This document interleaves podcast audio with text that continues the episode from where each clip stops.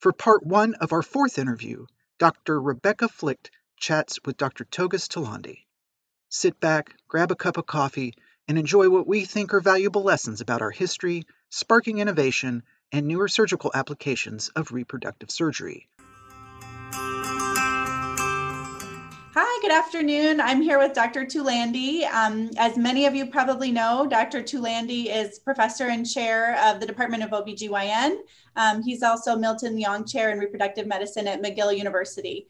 Um, besides his medical degrees, he has a Master's of Science in Healthcare Management from Harvard University. He's authored over 400 articles, 60 book chapters, and 14 books. He's past president of our Society for Reproductive Surgeons, the Canadian Fertility and Andrology Society, and the Fellowship Board of the American Association um, for Gynecologic Laparoscopists, the AAGL. He's internationally known for reproductive and minimally invasive gynecologic surgery, and he is editor in chief for the Journal of Obstetrics and Gynecology Canada. Dr. Tulandi is a recipient of many awards, including the Award of Excellence in Reproductive Medicine and the Society of Reproductive Surgeons Distinguished Surgeon Award. Dr. Tulandi is routinely listed as one of the best doctors in Canada, and I think many of us in the United States would agree um, at, at home here as well. Um, so it's my pleasure to be interviewing Dr. Tulandi for our series on surgical legends. Um, Dr. Tulandi, I, I always think of you as part of my surgical family tree. I don't know if you know this, but um, we're connected through Dr. Falcone. I know you trained sure. him in Canada, um, and then I spent many years working with him um, as a fellow and staff at Cleveland Clinic. So I think we share a little bit distanced relationship, but we kind of come from the same tree. So that's part of the reason that I was excited to be talking with you today. Thank you. Yeah, well, so welcome. Um, so I don't know if you can see on the screen, we asked you to send us some younger pictures of yourself, but it looks like we're looking in a mirror. You haven't changed today.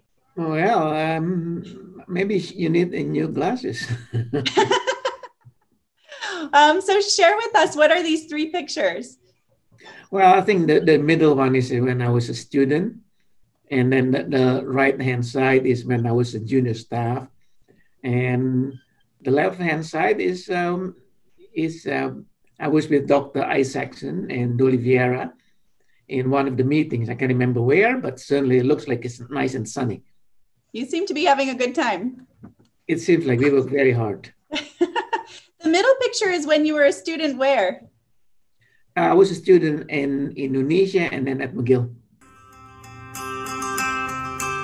Well, that kind of leads me into the first question. We would love to know just a little bit about you, your background, your family, and kind of what got you to here. Well, uh, I have uh, a wife who is a family physician, a son, also a family physician, and a daughter who is a lawyer. And we just have, I think we have two brunette granddaughters, three and one years old. Oh, how fun. Those are great ages. Um, what brought you to medicine? Good question, actually. Uh, I think it came by default. I really like uh, to do, to, to look after patients, to care of patients. And nobody in my family uh, was a doctor. My brother was a pharmacist in LA. I have a sister, my late sister was in Denver, and we have a whole bunch of cousins and nieces in, in California and in New Jersey. So I'm, I'm the only one in Canada. They say, why you're there freezing your butt. So, but I'm here. So you're the black sheep. That's it. How long have you been working um, in our in in reproductive surgery? Oh, I think it's over 30 years. I started wow. when, yeah, I was a fellow and then carry on. And that's, uh, I enjoy doing this. And was this always your passion?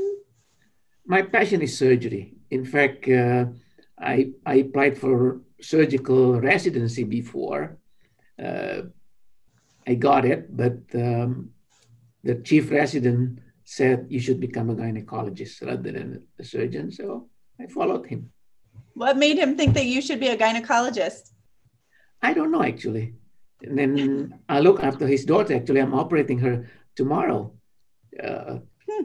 And this was all in Canada, correct? This is all in Canada, correct. And were they very accepting of a surgical presence within gynecology when you started out? Uh, no, I think, uh, well, at that time, it's uh, infertility was not very popular. Uh, I think one, I was one of the first uh, uh, fellows. it was under Dr. Brian Little, who was the chair in Case Western before he became the chair at McGill. Oh, interesting. it was not very popular at that time. Did you feel it was an uphill battle for you too? Well, I think I was one of the first, so a lot of people came to me for infertility and also for surgery. And then, um, you know, I did it by laparoscopy. So uh, we got busy just by doing that. Share with us what you can about the early days of laparoscopy. There's so much that we take for granted now. Yeah, it's very interesting, and we we used. Uh, I think we we were lucky because we we we we have been doing laparoscopy before the surgeon, uh, tubal ligation, this and that. So we just expanded. Uh, well, at that time the tools were poor, uh, so we expanded to become laparoscopic surgery. And I did, I think, with Dr. Falcone, we did the first hysterectomy by laparoscopy. Uh, it was fun but the, the, the instruments were crude at that time and we got better instruments got better. Technology got better. Yeah he describes it as laparoscopy by candlelight. Like what, did, what did your setup look like then? Well it, i won't i won't go to candlelight but uh, the setup was fine. I think when when we first started we were still looking um, on the lens, but it didn't take long. And then we, we started to, to go to a video camera. And Dr. Nezhat called it video, video, video laparoscopy. Mm-hmm. And so we, we, we, we, I think we, we were kind of fast in doing that.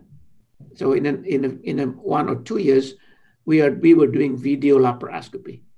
How, how long did you keep the patient in the hospital after that first laparoscopic hysterectomy? Oh, laparoscopic hysterectomy, we, we kept the, actually, we kept overnight. Mm-hmm. Just overnight. Even now, but now we, we send them home same day. Yeah, for sure. Interesting.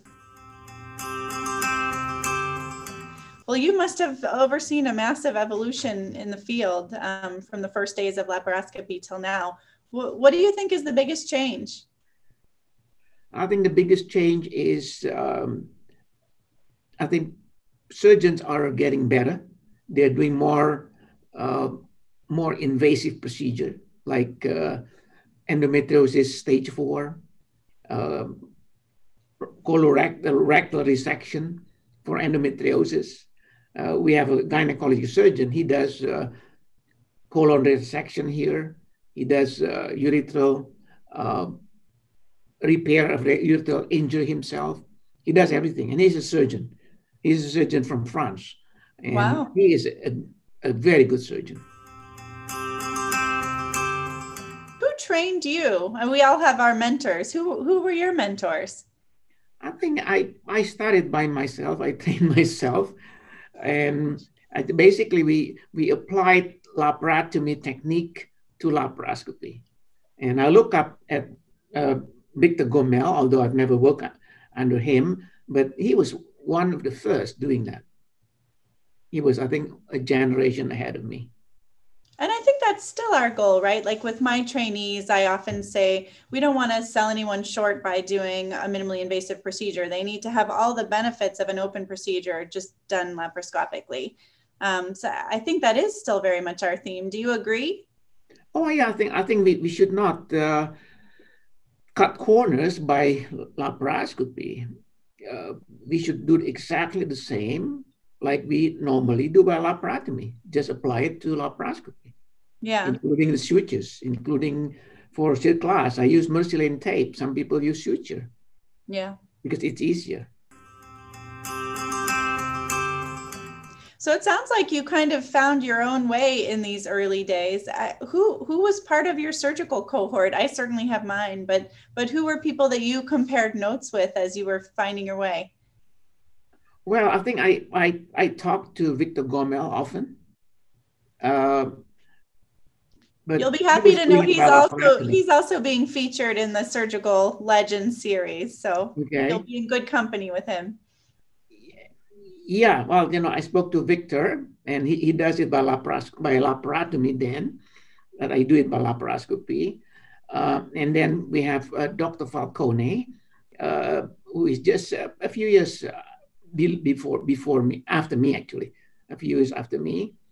And my mentor is um, Rob McGinnis, who who was at the Mass General until he retired with actually with John Pedrosa yeah. a few years back. Yeah. Early in your career, um, what was the element of reproductive surgery that that you were the most curious about? Was it the tubes? Was it the uterus, the ovary, implantation? Like, what was your focus early on? The, the tubes. In yeah. fact, I think I was lucky because the, chair, the chief of the department allowed me to use laser. So mm-hmm. we managed to do a randomized study actually, uh, comparing the use of laser versus non-laser for hydrosalpinx. And we found there's no difference. I presented the paper in one of the meetings and uh, I almost got killed because they say a good surgeon uh, should know how to use laser properly and the results should be better than without laser. Uh, and I was discouraged, and people told me not to publish it because you will get killed on the paper. I published anyway because it was a randomized study. It took me over a year to do it. We yeah. published it, and turned out that uh, it was uh, actually actually it was quoted over and over. Yeah, I, I, certainly associate you with tubal surgery. I, I, actually was thinking about it. I was in the OR today doing a linear salpingostomy with our first year fellow, and um, she did a fantastic job for this ectopic, uh, but she had never done one in all of her residency, never seen one. Um, and uh, and you know we were talking about the fact that there's this huge debate about what the role of tubal surgery is going to be in this era of assisted reproduction. And, um, you know, it, it, worries me to think that the art of tubal surgery may be lost over time, especially as things move to MIGS and, um, you know, fewer REI fellows are getting the surgical training they need. What would you say about that, having seen progress over the last several decades? Well, it's true because I, you know, the number of pay, number of cases for tubal surgery has been getting much lower. You know, patient has a hydrosalpinx before IVF. Now we remove the hydrosalpinx rather than tuboplasty. Tubal anastomosis, I rarely do it now. Uh, I used to do it um, almost every week. Uh, we rarely do my it. absolute favorite surgeries. That's what made me fall in love with REI. Yeah, we, we rarely do it. At the most, um, once every two, three months, I do tubal anastomosis. Uh, and so everything is uh, going down in terms of reconstructive surgery. But we do other things to increase the IVF success rate. So, what do you see the future role? I mean, there will be people out there listening to this who have passions like yours or like mine of, you know, spending their days in the OR in addition to doing IVF. Um, what would you say to someone like that coming through now? You mean REI or? Yeah, REI. I think tubal surgery, uh, tubal anastomosis still has a very good uh, success rate. Uh, patients who do not want IVF or cannot afford IVF, I think we still say uh, tubal surgery, uh, tubal anastomosis is still a good, uh, will give her a, a, good result. Of course, we have to talk, talk to them about ectopic pregnancy this and that. Do you do your anastomosis laparoscopically or robotically? Uh, no, actually, I don't. Uh, I used robot for two years for hysterectomy and myomectomy, and then I stopped. I think the number one, I think the, the docking time at that time was kind of long, and um, I can do more big cases in a day compared to the same cases using robot. So I don't use robot, but I do everything by laparoscopy. I don't do laparotomy at all. If patients want laparotomy, I send them elsewhere. And I know you've been incredibly active in your research career. What are what are the some some of the things that you're researching now, and why have you chosen those things? Well, I think now is endometriosis. Uh, I'm running a department, and we have a, a PhD who is uh, his research is uh, also involving endometriosis. In fact, we are looking at uh, Wnt signaling in mm-hmm. endometriosis, and well, is uh, we have uh, high expectation. Maybe, hopefully, we can find the etiology of endometriosis. I don't think so. We also I'd love to see that in my lifetime. That would be great. we are also involved in uh, studies looking at markers in the endometrium and in the in the blood, and hopefully we can diagnose endometriosis without surgery in the future. There are so many yeah. markers now, we don't know which is which, but we are looking at that, and we are we have uh, several epidemiological studies on endometriosis. Do you think that'll eventually put reproductive endosurgeons out of business? I don't think so. I don't think so either. I don't think so.